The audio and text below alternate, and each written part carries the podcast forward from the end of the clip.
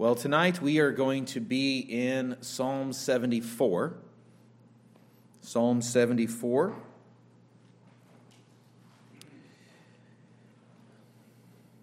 We'll be reading the entire psalm. You can find it on page 486 in the Pew Bible. And I will bring the text up on the screen. I'll be reading from the English Standard Version. Hear the word of the Lord. O God, why do you cast us off forever? Why does your anger smoke against the sheep of your pasture? Remember your congregation, which you have purchased of old, which you have redeemed to be the tribe of your heritage. Remember Mount Zion, where you have dwelt. Direct your steps to the perpetual ruins. The enemy has destroyed everything in the sanctuary. Your foes have roared in the midst of your meeting place. They set up their own signs for signs. They were like those who swing axes in a forest of trees and all its carved wood they broke down with hatchets and hammers. They set your sanctuary on fire. They profaned the dwelling place of your name, bringing it down to the ground. They said to themselves, We will utterly subdue them. They burned all the meeting places of God in the land. We do not see our signs. There is no longer any prophet and there is none among us who knows how long. How long, O God, is the foe to scoff? Is the enemy to revile your name forever? Why do you hold back your hand, your right hand?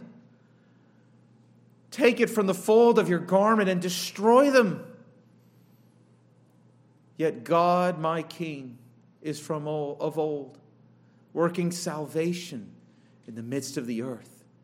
You divided the sea by your might. You broke the heads of the sea monsters on the waters. You crushed the heads of Leviathan. You gave him as food for the creatures of the wilderness. You split open springs and brooks. You dried up ever flowing streams.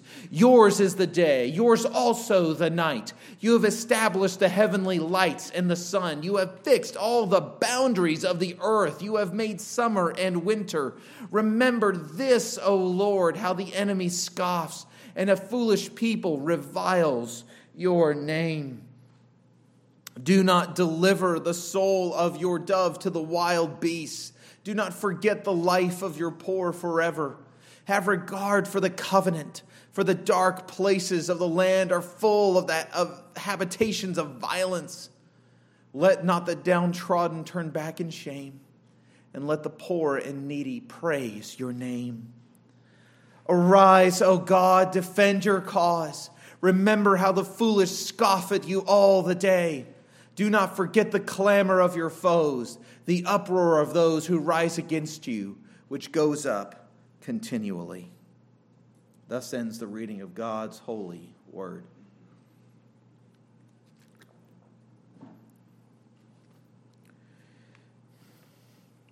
Sometimes things get bad, and they get, and then in a while, even a long while, they get better. Sometimes things go bad and they don't get better. They seem to go from worse to worse. This is the tragedy of Israel in the Old Testament. They were delivered from slavery in Egypt, sustained by God in the wilderness, and then settled in the promised land. And this, despite numerous failings and rebellions on the part of Israel, God saw them through. And even after a tumultuous period of rule by the judges, they, had a, they came into a united monarchy that only lasted for three kings. Last of those three kings was Solomon, who was the only one of the three kings to know peace in his rule. After his rule, the land divided into north and south territories. Relations soured and battles were fought. In time, due to the unfaithfulness and sin of the northern territory, Assyria came in and demolished the northern kingdom and exiled them into the land of Assyria. Then, in, uh, in due course, Babylon came knocking. They forced the kingdom of Judah, the southern kingdom, to become a vassal state, to pay tribute to Babylon in order to stay in existence without Babylon coming to destroy them. Uh, Judah had long uh, been able to survive longer than the northern kingdom because while it did have its occasional evil rulers, it had largely remained faithful to God and the covenant and the law. But in time, they too became corrupt and abandoned the ways of the Lord. They disregarded the law of God and killed his prophets that he sent to them. Yet they claimed and believed falsely, arrogantly, that Judah, Jerusalem would never fall, because after all, was not the temple in Jerusalem. And surely God would not allow the temple to be destroyed. But God reminded them that He didn't need temples and that He would indeed bring judgment upon them. And they didn't believe it, but that is exactly what God did. In the end, Babylon swept in and laid siege to Jerusalem. They sacked the city, leveled its walls, destroyed the temple. They took most of the people there, and at least the healthy and the strongest. They left the poorest and the weakest. And the people of God stayed in exile for many years. And then, in, sometime in the decades to follow, after this disastrous moment, someone wrote Psalm 74. It is a song of someone sitting in the darkness who cannot see the end of their troubles. There's no way out. Who can defeat Babylon? They're exiled. The city walls are in ruins, the temple's burned. What do we do now? This is a worst case scenario situation. And when such times come upon us, we are tempted to despair when all the normal expectations of life and all the fail safe that we have in place fail, we are tempted to despair. As for Israel, the troubles that had come upon them were the judgment of God upon their clear violations, generation after generation of the law of God. But there are also dark times that befall us that are not due to because we have violated God's law, because we have killed his prophets, but simply because the realities of living in a fallen world.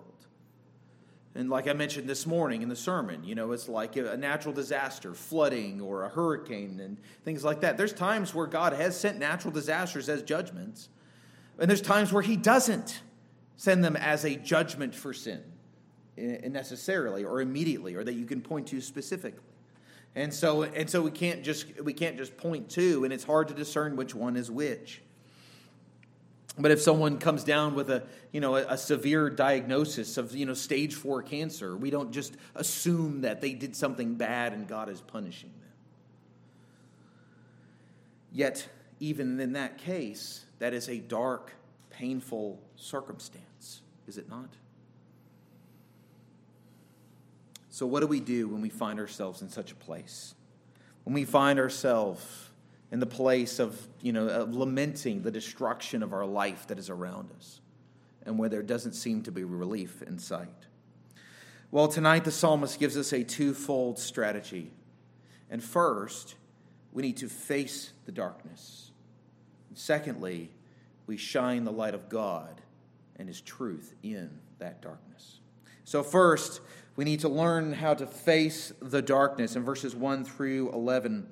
And, and this is very important because we, uh, a lot of times we avoid these things. We don't want to talk about them. That's why we, uh, we don't, we, you know, we just, we, it's better if we just don't do this and do with happy things.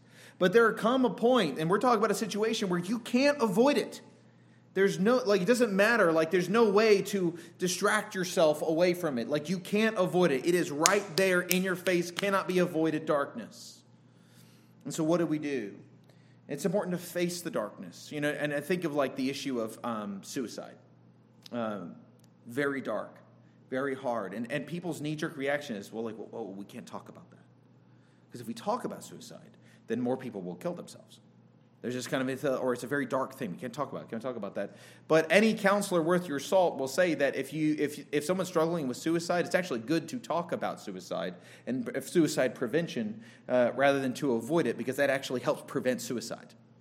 And so, because you have to face the darkness, what is causing these things? What is bringing these things up. And so there are times where we have to face the darkness itself. And here the psalmist uh, shows us that where we need to begin is a very guttural reaction. It shouldn't surprise us, is that cry out to the Lord.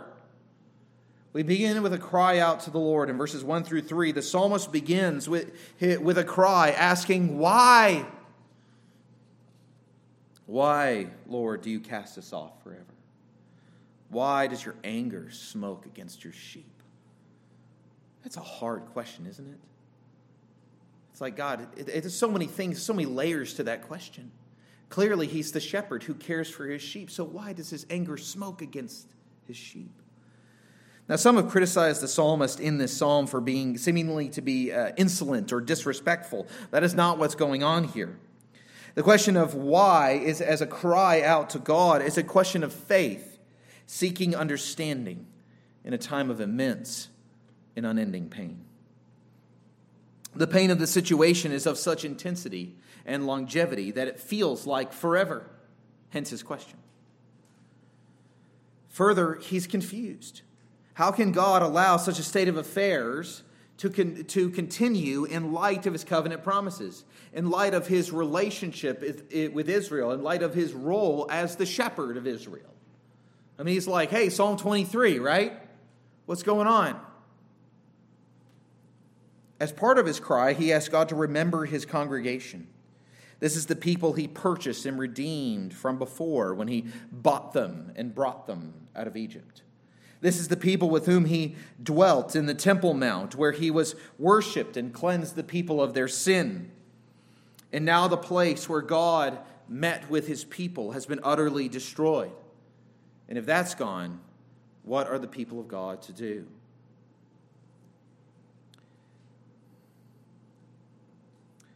And if we find ourselves in a place where, like the psalmist, we are surrounded by the ruins of our life,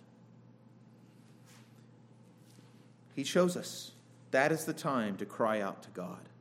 There is no time where we cannot cry out to the Lord. He will hear us and hear our cries. When we are devastated and broken, we need to cry out to the Lord. We need to declare our confusion and pray for God to remember us. For God to remember is not to call to mind because he forgot, but to remember is to act on our behalf, on behalf of his people, and particularly in accord with his covenant promises. More on that in a bit. If we cry out to him, but then also it is good to recount the evils of the enemy. Verses 4 through 8. The psalmist here focuses, focuses on the horrors committed, particularly in the sanctuary, in the temple, the blasphemous ways the, the, the enemy has treated the holy things of the Lord. They roared like beasts. They swung their axes like they were in a forest. They destroyed the beauty of the sanctuary and then burned it with fire. And what was so particularly heinous in the psalmist's eyes, and, and rightly so, is that the temple was the dwelling place of the name of the Lord. They profaned the sanctuary of God. They set up their own signs in place of Israel's signs. That is, signs, he means military banners and, and signs of their own deities to show the superiority of their own gods and their own power over Israel's God. Now, while it is true that God doesn't need a sanctuary or and that he was using this nation of Babylon to punish Israel, he nevertheless uh, he nevertheless still, um, we find out in Scripture, demands punishment for what the Babylonians did to Israel and to the temple. Uh, and this is, this is the ama- amazing and marvelous and honestly just inscrutable sovereign way of God. He can use sins sinlessly, as Luther said, in order to accomplish his own glorious purposes. He uses the Babylonians to bring promised judgment to his own people for violating the covenant, and then he will punish the Babylonians for what they do to Israel. That is the way of the Lord. His ways are beyond us. And this goes back to what he told Habakkuk. Remember, Habakkuk goes and he says, Lord, it's so corrupt here. It's so awful and terrible. No one's following the law. They're violating it. And he says, Don't worry. I'm sending the Babylonians to kill you. And, and he says, Whoa, whoa, whoa, whoa. You know, we're bad, but we're not Babylonian bad, all right? That's that's that's real bad, you know. And then and then he says, "Oh, don't worry, I'll I'll give the Babylonians what they're get they're what's coming to them too. Don't you worry about that. But first, y'all are getting what you get, what you deserve, right?" Wasn't necessarily comforting, but that's when at the end of the book Habakkuk says, "Look, I'm going to stand back and stand at the wall, and I'm going to stand and wait for wait upon the Lord. I'm going to wait upon His salvation because I know that He is good." And while and while his this revelation was heartbreaking he knew to trust in the Lord. So, this was devastation that the author's speaking of here, that the, that the enemy brought. The author refers to it as the perpetual ruins in verse 3. And you can go read in the book of Lamentations greater detail about the horrors uh, uh of the attack of the Babylonians and the awful things they did to the people of the city of Jerusalem. But the focus here for the author is exclusively on the destruction of the sanctuary. How will God dwell with his people now? Without the temple, how would sacrifice for sin be made? How would the prayers be offered up on the altar of incense? It seemed as if Israel was not just being destroyed, but being erased. It's a good thing to list out the wrongs of the enemy. It's healthy and necessary, especially in prayer, for us to lay before God our complaint. Exactly why it is that we are distraught. What has happened? Lay it out. For the author, uh, the temple had been destroyed, by the, and the enemies of Israel were, uh, were in triumph over them. And further, time had passed, perhaps, perhaps decades. We don't know how long it's been, and nothing has changed.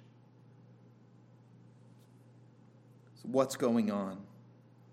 Again, lay out your confusion, lay out your hurt, your worry, your anxiety, lay out the wrongs done upon you by the enemy. And then, as you do, declare your true need, as the author does in verses 9 through 11. The author says that they no longer see their signs. That is, they no longer see the signs of God's victory and presence in their midst. Aaron's budding staff from the book of Numbers, the bronze censers that were hammered out after Korah's rebellion, the high priest who would walk around with the breastplate, with the stones, with the names of the tribes of Israel engraved on them in the shoulder in the shoulder uh, uh, plates, and, and who walking around representing the people of God, the, uh, the, the, the, bronze altar where sacrifices were made, the altar of incense. Remember, uh, we're talking about Levites here, generally speaking, uh, and even even the Ark of the Covenant itself, who, though we know uh, only one man would see once a year, was still a sign of God's presence, and yet they were gone. All of them gone. Burned or taken into the treasury of the king of Babylon. There is no prophet, and thus there is no word of God in the land. And so he asked two questions how long and why? How long will this go on, Lord? How long will the enemies of God and his people be allowed to crow in triumph and disparage the name of God? Why doesn't God act and destroy them right now? They deserve it. And the author narrows and clarifies his need here in, this, in these verses. He's praying for the deliverance of God by his mighty hand. He needs God to act, to bring the enemies of Israel low, to reestablish his word, and to reestablish the signs of his power and presence and glory in the land. The author here is in, is in a hard place, one of the hardest places the nation of Israel has ever been. And God is not acting in a way that makes sense to him. Has God ever not made sense to you? Is God's timing, his action, or his seeming lack of inaction not made sense to you?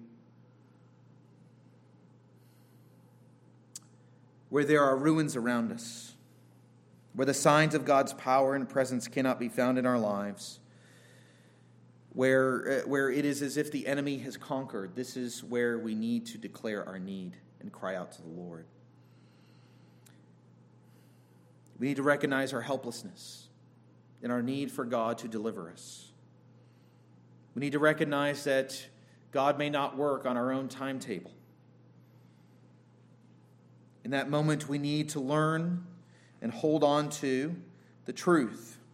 We need to not, uh, we need to, we need to confess our pain and our confusion and not hide behind a false piety but to bring these things before the Lord, to lay them out before Him, to recount the evils that have been done to us, to pray for His deliverance. Uh, but in all of this, we must always remember the quote from, from, uh, from one um, Christian theologian of old who said, God's wounds are better than Satan's remedies. God's wounds are better than Satan's salves, is the actual quote.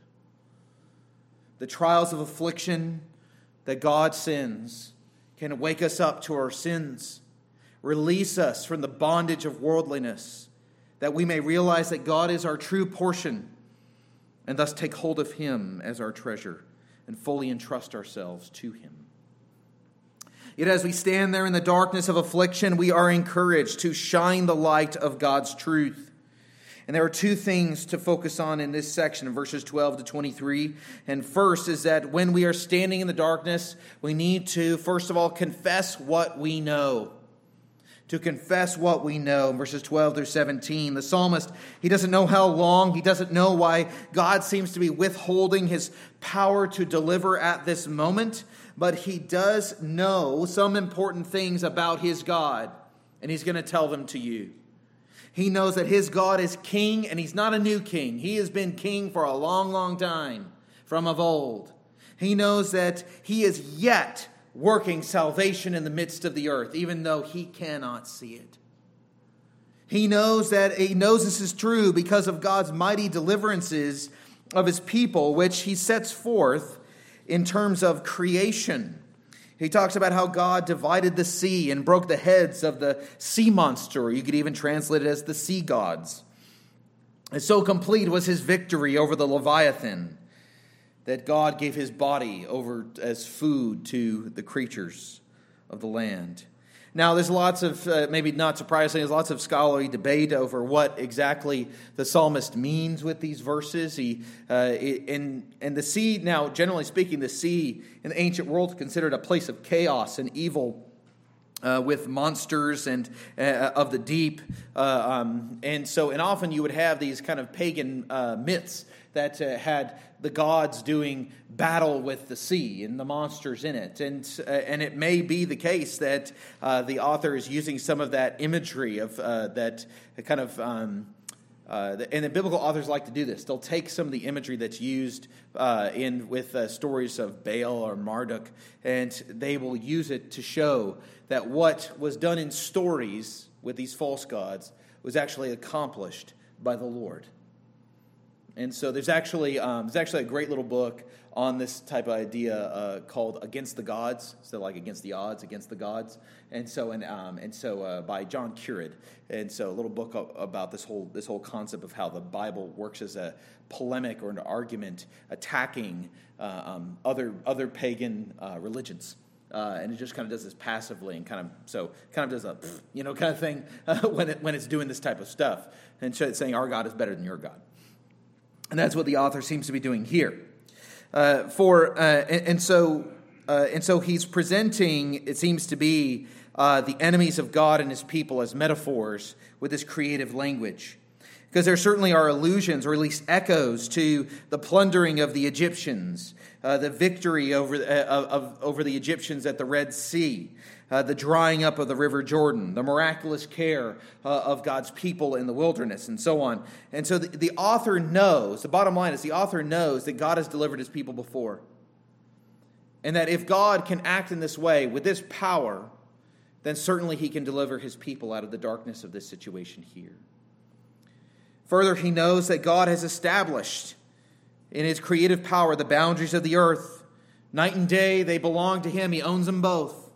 He's not just a God of the day or a God of the night. He's the God, he's the God who owns them all. Even the seasons belong to him. But we need to consider here not just what the author is saying, but what he is doing in this. Because nothing has changed about his situation. He is still sitting in darkness of, of affliction with no end in sight. He doesn't understand why God is doing, uh, doing, uh, doing what he's doing or not doing what he thinks God should do. So, what does he do? Well, standing there in the darkness, he says the creed I believe. And there are times when that is the only thing that we can do to stand in the darkness, and we don't know why God is doing what it's doing or when it will end. And the best thing we can do in the darkness is to stand and say the creed I believe in God the Father Almighty, maker of heaven and earth. To declare what we know to be true. I don't know what's going on with me now. I don't know what tomorrow holds. I don't know if this is going to end in my lifetime, but I know who my God is, and I know what He has done. Stand in the dark and say the creed. But there is yet a second thing we can do. In verses 18 to 23, plead the covenant. The psalmist again asks for God to bring judgment on his enemies, to deliver his people who are weak and vulnerable. He prays in verse 20 for God to have regard for his covenant. Now, this is important to, to hear what he's doing here because the people of God have violated the covenant and they're being punished for violations of the covenant.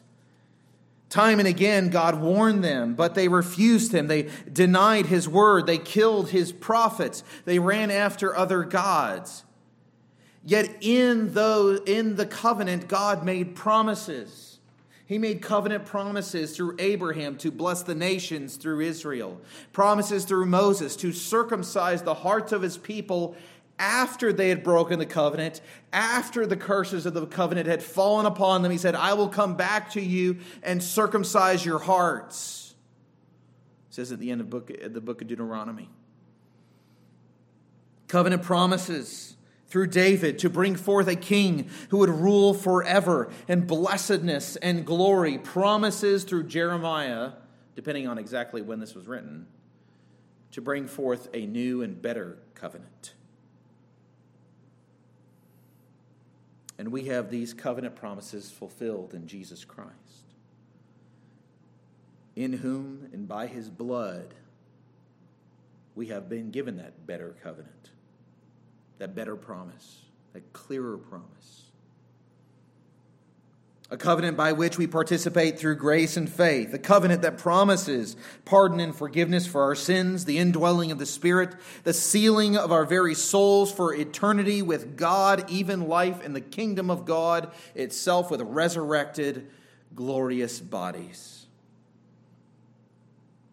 I was reading Spurgeon's commentary on this passage, and he said, Do you know how to plead the covenant? Christian. Can, do you know how to pray the covenant promises with God? Do you pray for his kingdom to come? For God to restore you, to rain down his refreshing goodness, to strengthen you and forgive you for Christ's sake, for your more recent, most recent sins and failures. We still have enemies, don't we? The church has her foes, and we still need to pray for God to defend his cause to remember his covenant promises, to bless us in our distress. But let us not forget that it was by the wounds he inflicted upon the nation of Israel that our Savior was brought forth as a blessing to the world. Let us not forget that the wounds of God will bring forth uh, peace and are greater than any remedy of Satan. Let us always seek our help from heaven and not from earth. And so I don't know where you are tonight. You may be in a place in your life that is full of hope and promise and joy, or you may be in a place like the psalmist, in a place of darkness and deep distress. You may be somewhere kind of in a hazy middle But what I do know is that we have a God who teaches us what to do in the hardest and darkest of moments, which means we have something we can do anytime we are in distress. That we carry our cries to Him. We can recount the evils that have been done to us, declare our true need, a need for His deliverance, for His word, for His power. And then we can always say the creed. We recount what we know about our God, recall his past deliverances, uh, and, and always recounting the salvation that we have in Jesus Christ. Let us then plead the promises of the new covenant. In doing so, perhaps we will be reminded that we have not been promised an easy life, but we have been promised a life that is full of grace and truth, a life that may know darkness in the moment, but a life that doesn't end in darkness and the gnashing of teeth and eternal sorrow, but a life that will end in joy and life and peace for eternity. Let's pray. Heavenly Father, we thank you that you answer us in our deepest distress. And Lord, you do not give us false comforts, false hopes, but Lord, you give us grace. And you remind us that while we are welcome to put our deep and pain, pained questions to you, how long and why, and you do not rebuke us for them, but that you teach us. And Lord, we pray that you would teach us. We pray that we would learn to not only to cry out to you, not only to recount our sorrows and why we are in distress, not only to know that you welcome those, those painful prayers, but that we would learn to say the creed, to recount what we know about you, what we know is certainly true about you, that we may be encouraged in our distress. And Lord, may we learn to plead the covenant promises that you may rightly direct our hope, not to false earthly hopes of earthly comforts and earthly uh, expectations, but of heavenly and eternal ones. Lord, may you lead us. May you bless us wherever we're at tonight. And we pray this in Jesus' name. Amen.